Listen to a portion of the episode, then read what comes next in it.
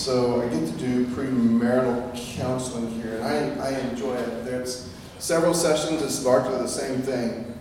And uh, in one of those sessions, we, we spent an entire session talking about fighting style. What is your fighting style? You typically learn your fighting style by watching other people fight. But it's important that each of the two understand what this couple's characteristic fighting style is going to be. Alex and Lauren, probably my favorite uh, story where this is concerned. Alex and Lauren were both college scholarship athletes and uber competitive, over the top competitive, dangerously competitive.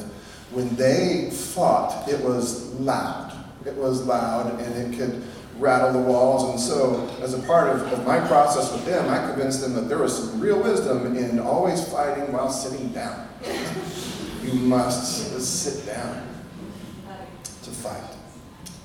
I don't, I don't think fighting is necessarily bad for a marriage. I think how you fight can be bad for a marriage, but that you would fight is not necessarily bad for a marriage. I think, I think it all comes with the vows, right? For better or for worse, for richer or for poorer, sickness and health. I mean, the vows that we speak in a moment of covenant are not really spoken for the best days, it's for the worst days. Um, I don't know how many of you are ordained. I don't know how many of you are headed toward ordination.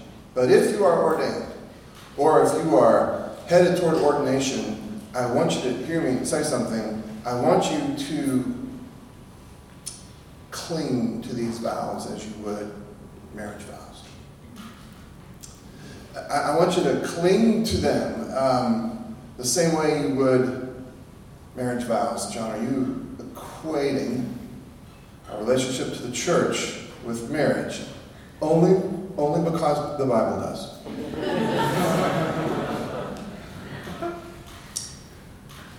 and I want you to think through your fighting style as those vows are embodied.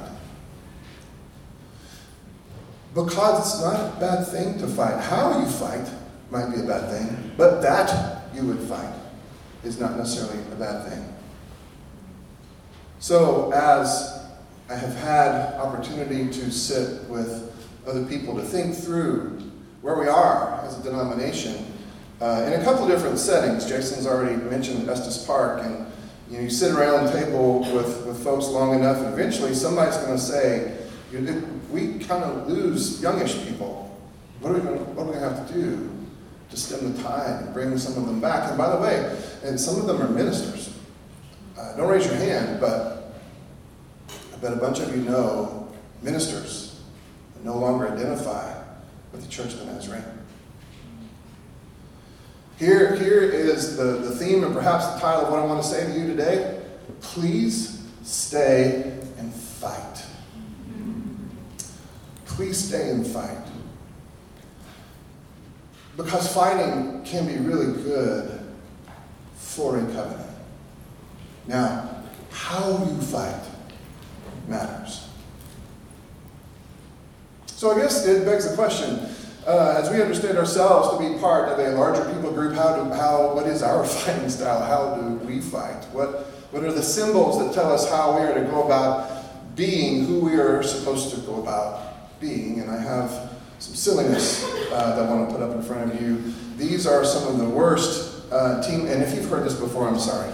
I'm sorry, but uh, these are some of the worst team names that I could find. Number 10, uh, the Evergreen State College Geoducks, and I believe we have a picture of a geoduck. Yep, that's what a geoduck is. Uh, number 9, University of Evansville Purple Aces, just not scary. Number 8, Grays Harbor College Chokers. I want to play them every week. I want to play the Chokers every week. The Long Beach State Dirtbags. Oh, Number 6, this is a good one, the Polka Dots. And this is the frightening dot right there. There it is.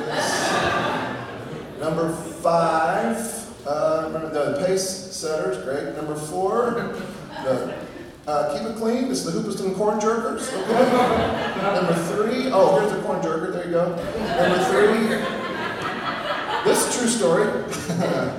uh, the, high, the, the high school in Hooker, Oklahoma used to be called the Horny Toads. And story, the students went to the principal and said, seriously, can we something? And so now they're the Hooker Bulldogs. Amen. Number two, Scottsdale Fighting Artichokes. Again, not scary. And then you see Santa Cruz Banana Slugs, and here we are right here. Bam! There's your banana So, uh, what is our mascot? Because you want you want mascots to communicate something about you, and especially if you're all kind of puffed up with power.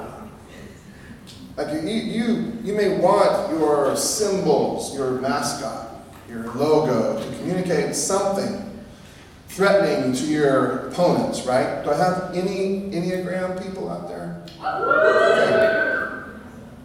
I'm an eight with a guilty conscience. and what that means is uh, I have to work hard. I have to work hard to do conflict well.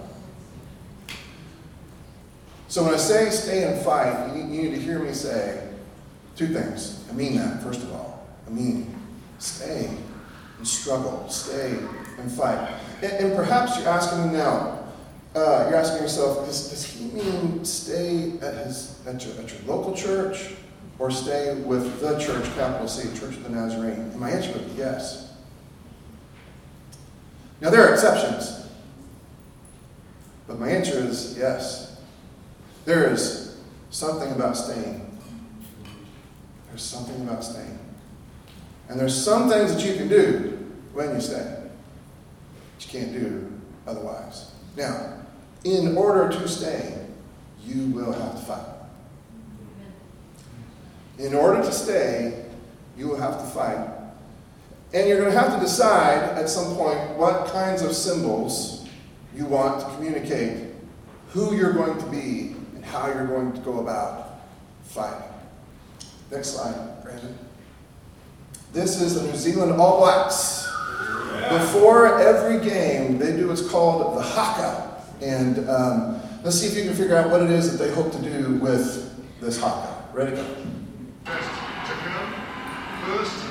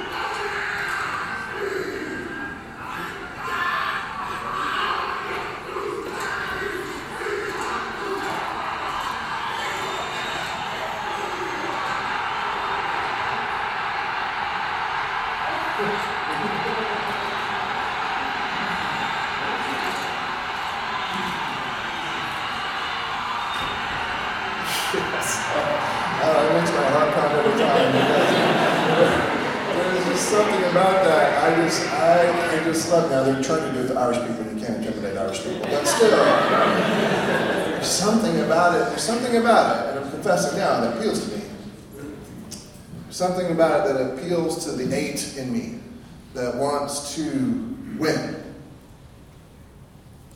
And so when I say, I think we need to and we ought to, and I should and you should, we all should stay and fight, I'm working against that. I'm working against that. I'm trying not to be a person. Hear me say, that's not a great way to stay and fight. Next slide. So I, I, found something, it's my favorite book of the Bible. I mean, by far my favorite book of the Bible. And, and I, I should tell you though, I don't, I don't, I'm, I'm not a left behind guy. Sorry. I, I don't believe that, uh, yeah, yeah, you're upset. Yeah, yeah. uh, I, I'm not someone who believes that God scoops up all the good people and takes them somewhere else. I don't believe that we go to God. I believe that God and all God's fullness comes here and finishes what God started. I, I think that's what Scripture says, and not just the book of Revelation. I think that's the testimony of Scripture that God is not making all new things, but God is what? Making all things new. How? How? Well, we know it'll have something to do with this Jesus character that we will hear about in this passage of Scripture. Now, let me tell you where this takes place in the book. We have had Jesus, the resurrected Jesus, show up on John the Revelator's doorstep and essentially read him the riot act saying, You've got a message to get out to all the churches because we won. We won. But you're not acting as if we won. And you need to get up and fight. You need to get up and fight in characteristic sorts of ways. Tell all the churches, all seven of them, which means all of them. Tell all of the churches that we are to fight, fight, fight. And some of them do well and some of them don't. Some of them resist faithfully and some of them don't. But the challenge, the charge to all of them and all of us is to fight well. Fight well. And so that's chapter 1, and then chapters 2 and 3. Those are the, the letters to the seven churches. Then you have this giant worship service that erupts in chapter 4 and lasts on into chapter 5.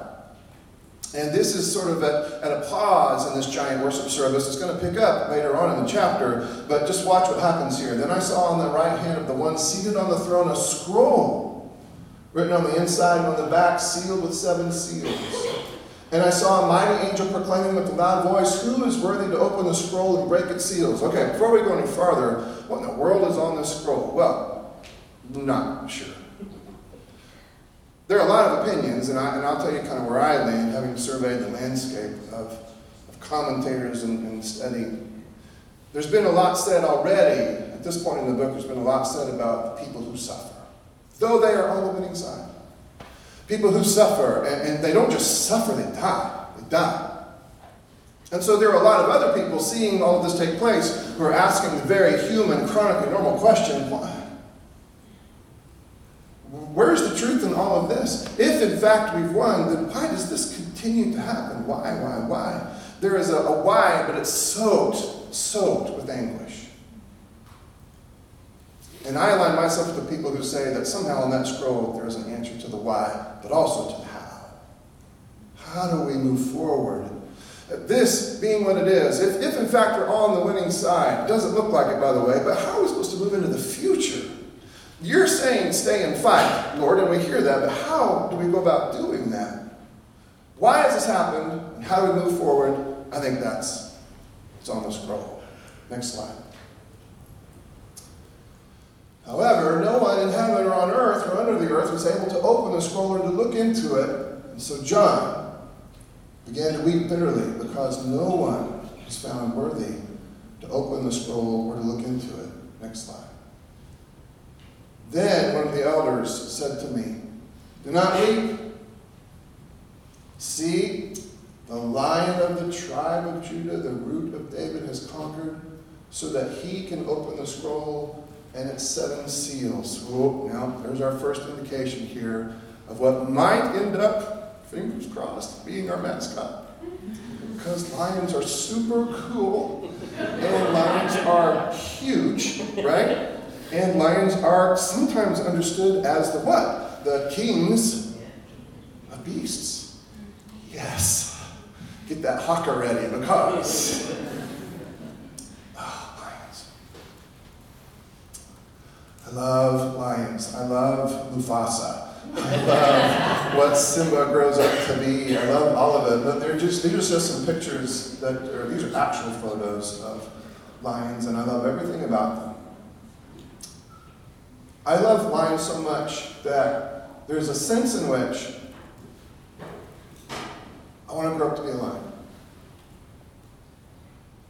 Because I still struggle with this mindset. It's not good theology. Warning, it's coming now. It's not good theology. I still struggle against this mindset that this is how to get things done. Here's how you get things done Be bigger than your competition. Be stronger than your adversary. gut your adversary. Eat your adversary. Here's the problem. I also love Jesus. So while this, this really appeals to me, and while I say to you, stay and fight, stay and fight, stay and fight, you need to know that I'm always beating that particular version of me back. Wow, don't look at me like that. You're the same way. A lot of you are the same way. A lot of you love your lions, especially if you are the lion. Or if the person that you've kind of hitched your wagon to is the lion. Some of you kind of like the sound of stay and fight because somebody gets bloody and it's probably not you.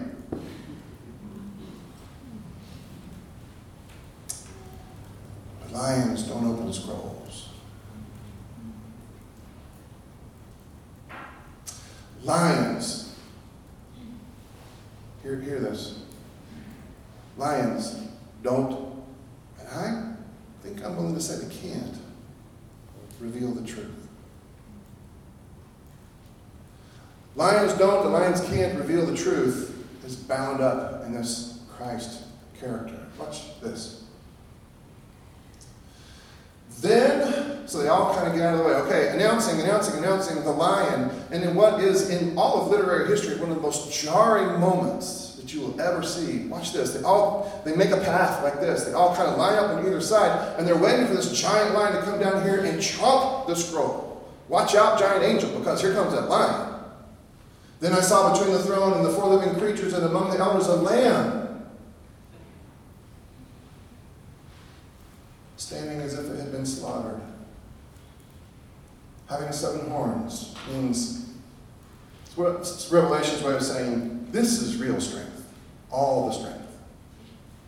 And seven eyes, which is Revelation's way of saying this lamb understands, sees it all seven spirits of God sent out into all the earth. Next slide. He went and took the scroll from the right hand of the one who was seated on the throne. And as it turns out, this slaughtered lamb opened the scroll. Now, you may not sense it, but this whole chapter works really hard to depict the people as being anxious for a lion. And then, in their fervor, in their anticipation for the lion, they get a slaughtered lamb. There is, this is a real shot across the bow for the organized religion of the day that still tried to understand power is the way to get what you want. Power is the way to get things done. Power lions as our chief fighting style. Mocking all of those people like me. Mocking all of those eights. Mocking all those people who really wrestle with this inclination to overpower. Getting me to this fever pitch where I can't wait to see Aslan stomping down the path, right? Get me to that point, and then jerk the rug out from underneath my feet, and who walks down the aisle? But it's not just the slaughtered lamb, but in the original language, it is the always being slaughtered lamb. You guys, that's how our hero fights. You still on board? That's how our champion fights by refusing to resort to the violence that I so desperately want him to resort to. By absorbing and outlasting the other, whoever the other might be. Absorbing and exhausting the blows of the other so that all that remains is love. All right quick sidebar. Um, when I'm talking to a, a, married couple and I'm using this kind of language to talk to them about their covenants and talk about a healthy fighting style, Here's what I'm not saying I, I'm not saying that the woman who is being beaten should stay there and continue to be beaten to the glory of God. Because to stay there and be beaten is to continue to put that other person in a position to sin against you because he is sinning against you.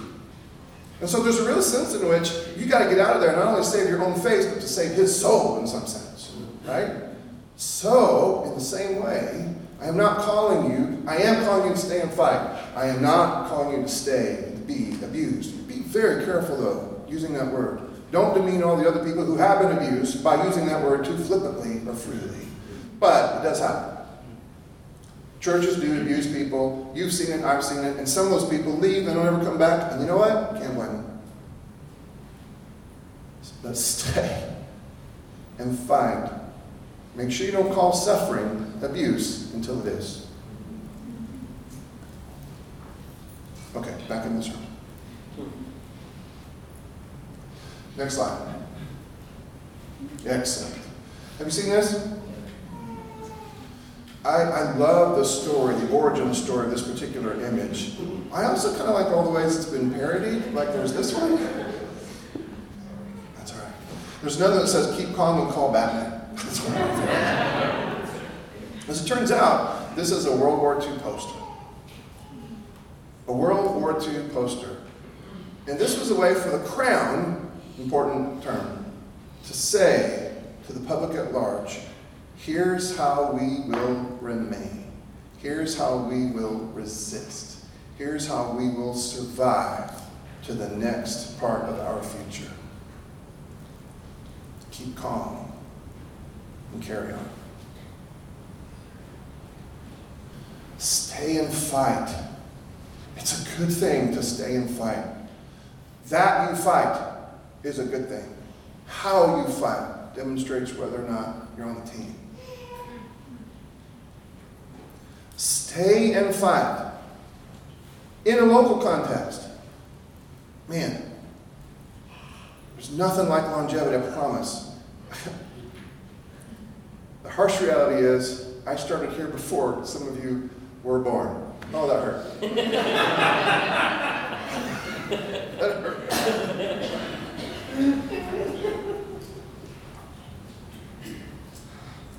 And I'm in my 27th year here. Because I started when I was six, you guys. Yeah.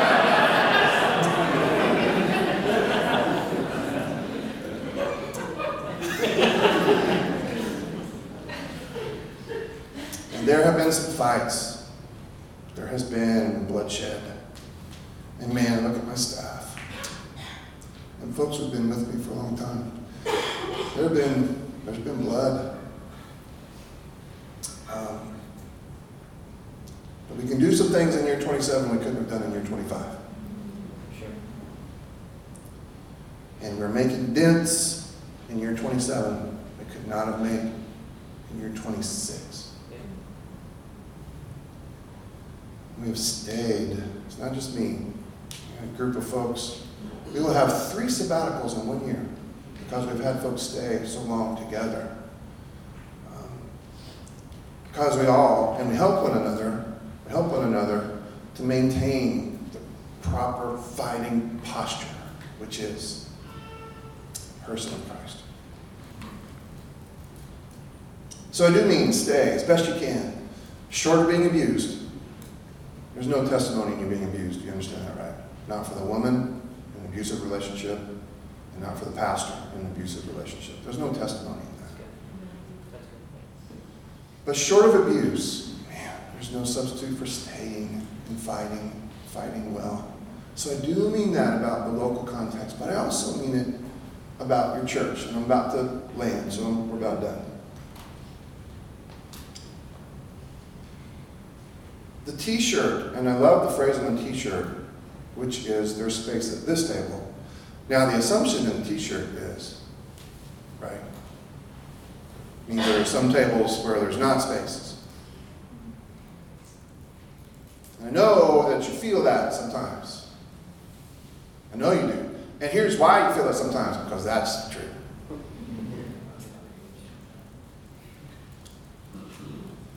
And it's not always a chronological issue. Sometimes It's just the way institutions and organizations work. The older people are going to get the seats at the table, and the younger people are going to wait their turn. That's just the way it works sometimes, right? And I, you know, it's probably always going to work that way to some extent.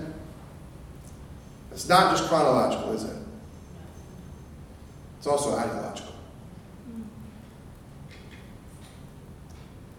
And, and perhaps, um, as it has to do with the ideological fight, maybe this is where it's most, most crucial that you do not do damage to our fighting style, the reputation that we should have with our fighting style. Here's what I'm saying don't fight them like lions, fight them like always being slaughtered lambs. And I know, please don't think this cliche. And I know there are times it takes more strength to fight that way than to fight as a lion. And so what you need is you'll need to know people praying for you. And will. You'll need to know that you're not alone, and you aren't. And you'll need to know that there's at least some hope of the future, and there is. And there is. Stay and fight, y'all. It's a good thing to fight. How you fight makes all the difference.